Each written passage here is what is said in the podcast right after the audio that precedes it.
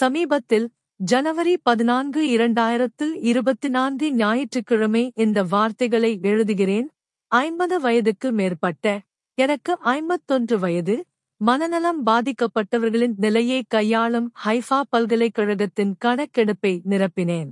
கணக்கெடுப்பை முடிந்தவரை பல மொழிகளில் மொழிபெயர்க்கக்கூடிய அனைவருக்கும் நான் பரிந்துரைக்கிறேன். கணக்கெடுப்பு ஹீப்ருவில் எழுதப்பட்டது. மேலும் அதை சாத்தியமான எல்லாவற்றிலும் விநியோகிக்க உதவுங்கள்.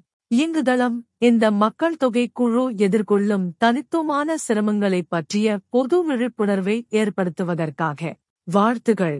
Asaf Benyamini.